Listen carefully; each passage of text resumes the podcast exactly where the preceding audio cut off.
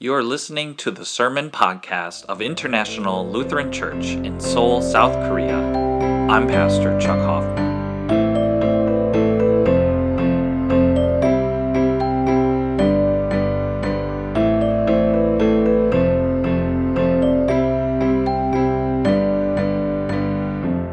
This message will be based on our gospel reading from the Gospel of John. Peace and quiet, that is something that people talk about. Uh, they talk about wanting to get more of it, they talk about not having enough of it. I can tell you that as a parent, these past two years, and especially recently, this past week or so, peace and quiet is in short supply. Both of those things, peace and quiet. And uh, not a lot of peace lately, not a lot of quiet. Of course, um, we will have zero of it actually in about two months from now uh, when the newborns arrive as well. And I expect to just go numb at that point and not care anymore. But right now, I still kind of care, and I still hope for peace and quiet from time to time. But this week was a difficult week. Our girls are sleep trained. They sleep in their own bedroom. They each have their own crib that they sleep in right next to one another. And they usually sleep through the night. They sleep quite well, usually 10 hours or so. They sleep in the afternoon as well for 90 minutes. We have a system, and it's a very exact system. But this uh, whole system kind of broke down uh, this week. And so we've had a lot of crying and yelling and screaming.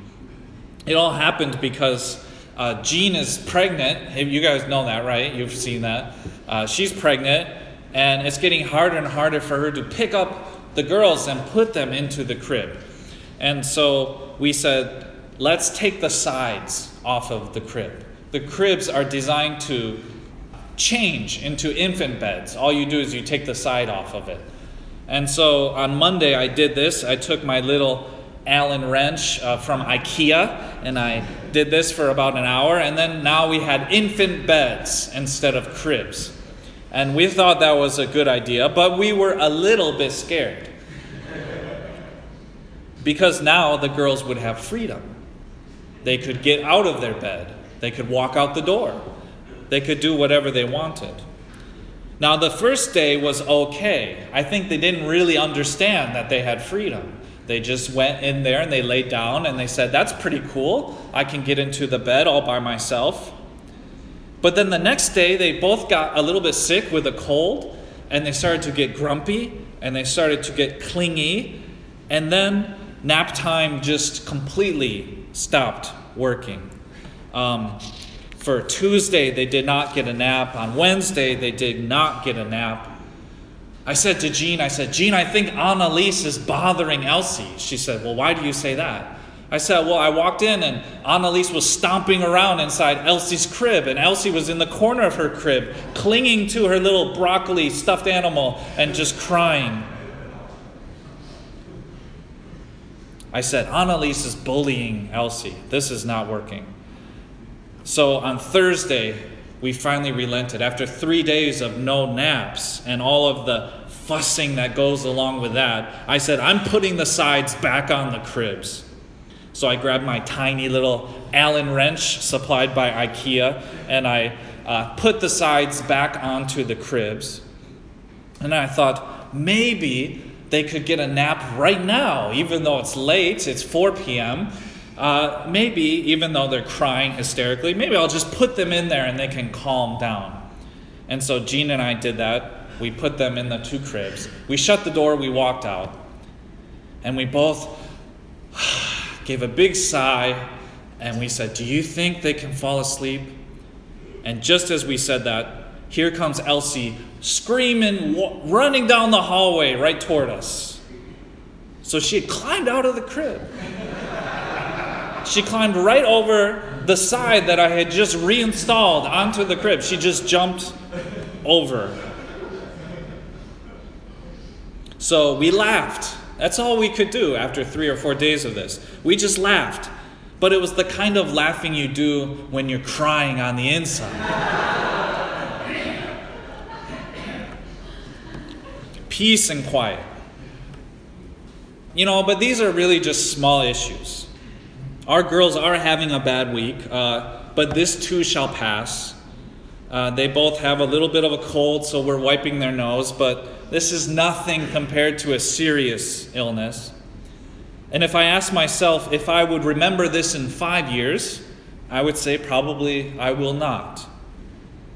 Still, there are times in life where we face much greater challenges, challenges that can be life changing, challenges which leave us in a state of doubt or fear or worry.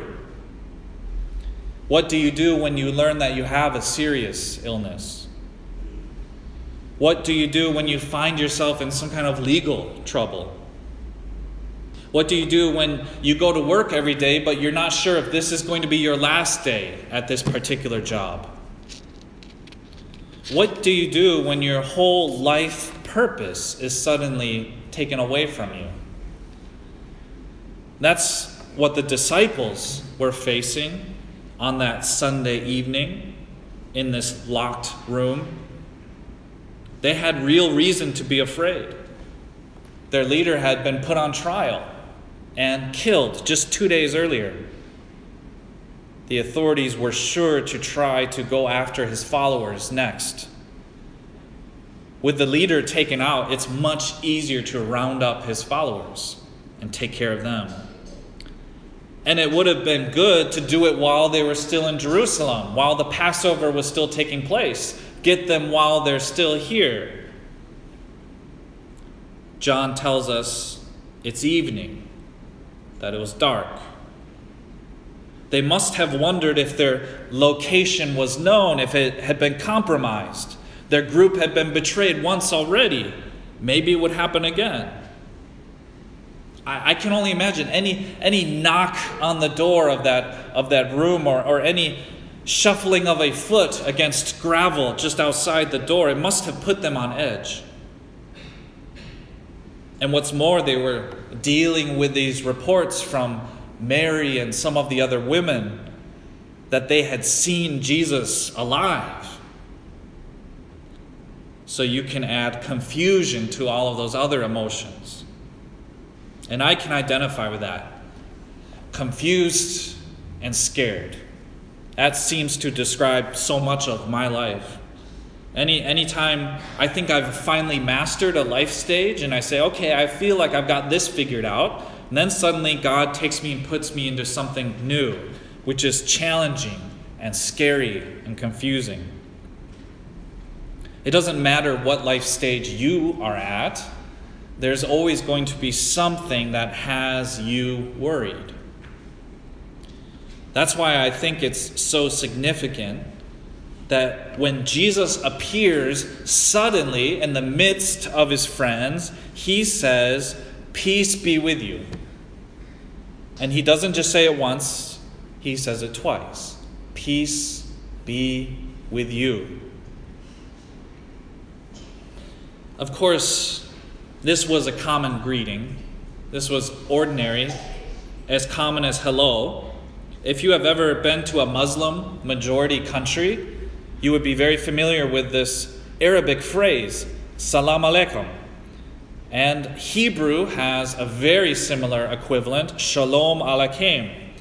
And both of those mean peace be with you. It's like hello in those cultures, in those languages. And it's funny to realize that in Korean it's the same thing. Annyeonghaseyo literally means peace be with you. In Chinese, the standard greeting is ni hao, which means literally you good. But among Chinese Christians, the standard greeting has become ping an, which means peace.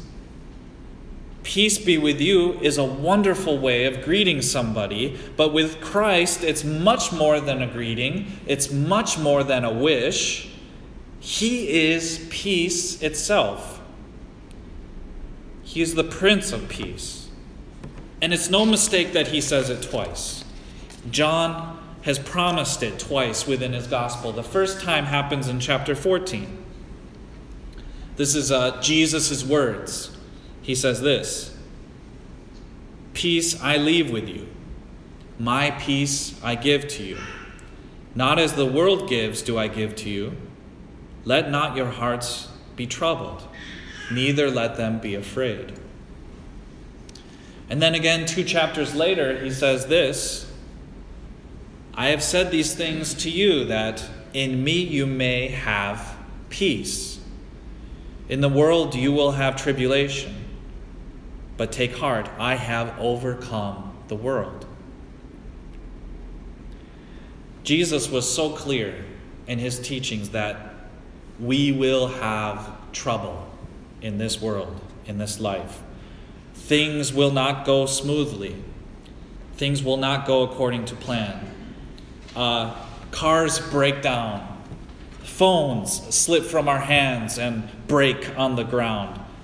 Uh, they, they've actually said recently that your phone breaking is more stressful than uh, losing a job now for people. And I can't believe that. Jean and I have broken a lot of phones, actually, the past couple years. One went in the washing machine uh, with the clothes. One went into the sink with the dirty dishes and got filled up with water. One dropped in the kitchen, broke on there. One broke on the stairs right behind the church here as I walked down the stairs. And it is stressful, I can tell you that. But what's even worse is when relationships break down, when people hurt us either unintentionally or even worse, when they harm us intentionally. And the disciples were definitely at this point of tribulation on that Sunday night, this time when darkness fell. But in the warmth of that room and in the lamp light, here is Jesus appearing, and he breathes on them. Receive the Holy Spirit, he says. It's helpful to know that in Hebrew, spirit and wind and breath is all the same word. So Jesus breathes on, on them and he says, Receive the Holy Spirit. He's reenacting God in creation in the book of Genesis, breathing into the nostrils of Adam, breathing life into him. And Jesus breathes on the disciples, giving them the breath of God, the Holy Spirit of God. And that was strength for the task ahead. You see, Christ brought salvation to Israel, but now he says, just as the Father sent me, now I send you.